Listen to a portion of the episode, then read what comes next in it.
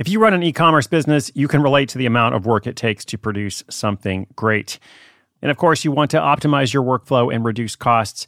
That's why I want to say a big thank you to our partner, ShipStation, and perhaps introduce you to them as well. If you are not familiar with ShipStation, they've been supporting Side Hustle School for years. They have helped so many of our listeners make things much easier, automate their shipping tasks, help them scale their business, and also, this is not a small thing, save thousands on shipping with industry leading carrier discounts. ShipStation is the innovative tool that helps turn your shipping challenges into opportunities for growth. Go to shipstation.com and use code HUSTLE to sign up for your free 60 day trial. 60 days free. ShipStation.com, code HUSTLE. This episode is brought to you by Saks.com.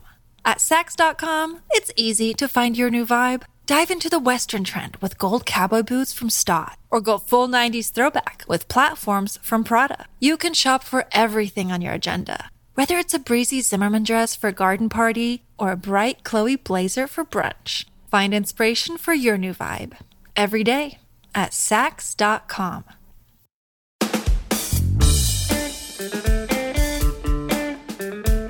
Many people who are differently sized or particularly tall or short feel ignored by the fashion world. In Melbourne, Australia, one woman was fed up with the inability of finding clothes that fit her 6 foot 3 inch frame. You'll never guess what she decides to do. Okay, well, she decides to address the problem and starts her own e commerce shop specializing in clothes for tall women around the world. Welcome to Side Hustle School. My name is Chris Guillebeau, and the mission of the show is to bring you a different story every day of someone who has a day job but chooses to create more freedom in their life through the form of an income generating project. The whole point is to show you that you can do this too in your own way using the skills you already have. In the story today, that Aussie woman stretches out with an online store for tall women, and the store reaches tall heights. Stay tuned. I'll tell you all about it after this quick thank you to our sponsor. This episode is brought to you by Saks.com. At Saks.com, it's easy to find your new vibe. Dive into the Western trend with gold cowboy boots from Staud, or go full 90s throwback with platforms from Prada. You can shop for everything on your agenda whether it's a breezy Zimmermann dress for a garden party or a bright Chloe blazer for brunch, find inspiration for your new vibe every day at Saks.com.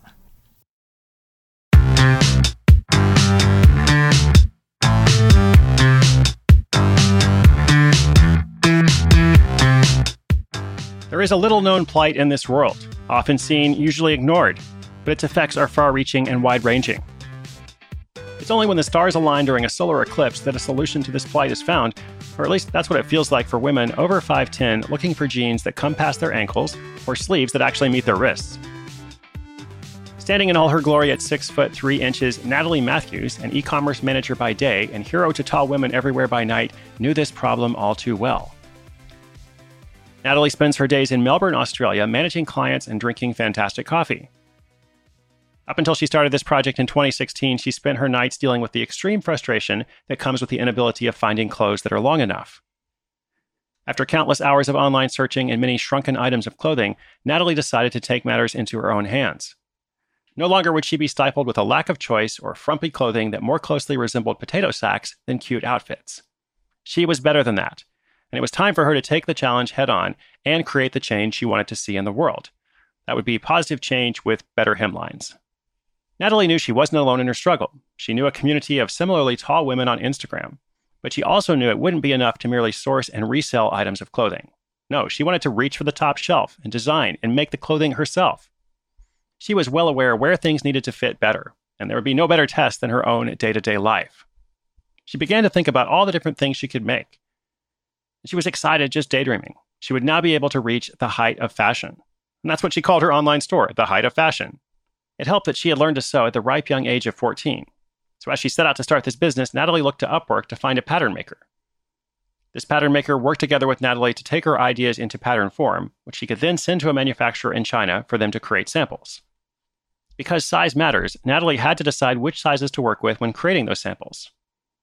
She took to Instagram to ask her audience what sizes they wanted to see represented the most.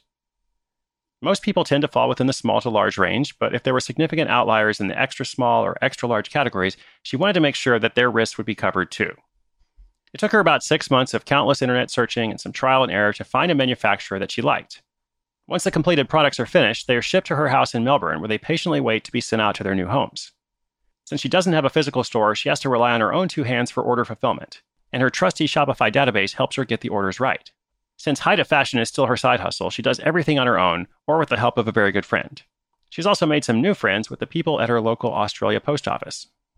Since she started Height of Fashion back in 2016, Natalie has used about $40,000 of her savings.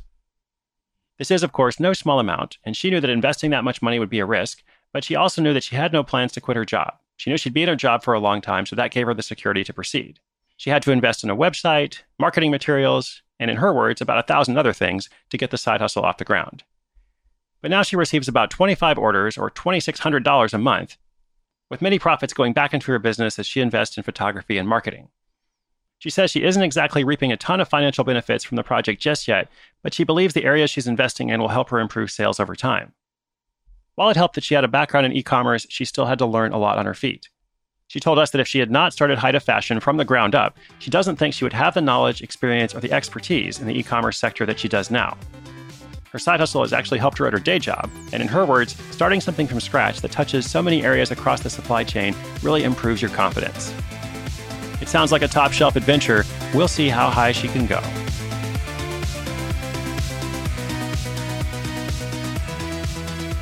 So, the key point here is that Natalie is in it for the long term. This is not the kind of side hustle you start and it's going to be profitable from month one. There are a lot of other stories I feature on the show of somebody who spends $100 and, you know, the next month they're making several thousand dollars. And that is remarkable and that does happen. Like it happens over and over in different ways, which is why I tell those stories. But something like this is a different kind of vision. It's it's a missional thing. It's something that actually has the potential to grow to, to something much more than some of those other stories that have really low startup costs and are profitable right away but it does need to be something that you're prepared to invest in over time, which in this case was ideal because Natalie in Australia doesn't have plans to quit her day job, you know, anytime soon. Maybe eventually she will, maybe eventually it will go full time. But this is the perfect kind of side hustle to start when you, you have some extra savings, you enjoy your career, you like what you're doing, but you're just also trying to think ahead to the future, or you're trying to solve a need for other people, or you've encountered this frustration like she had. And you think, I want to be part of the solution.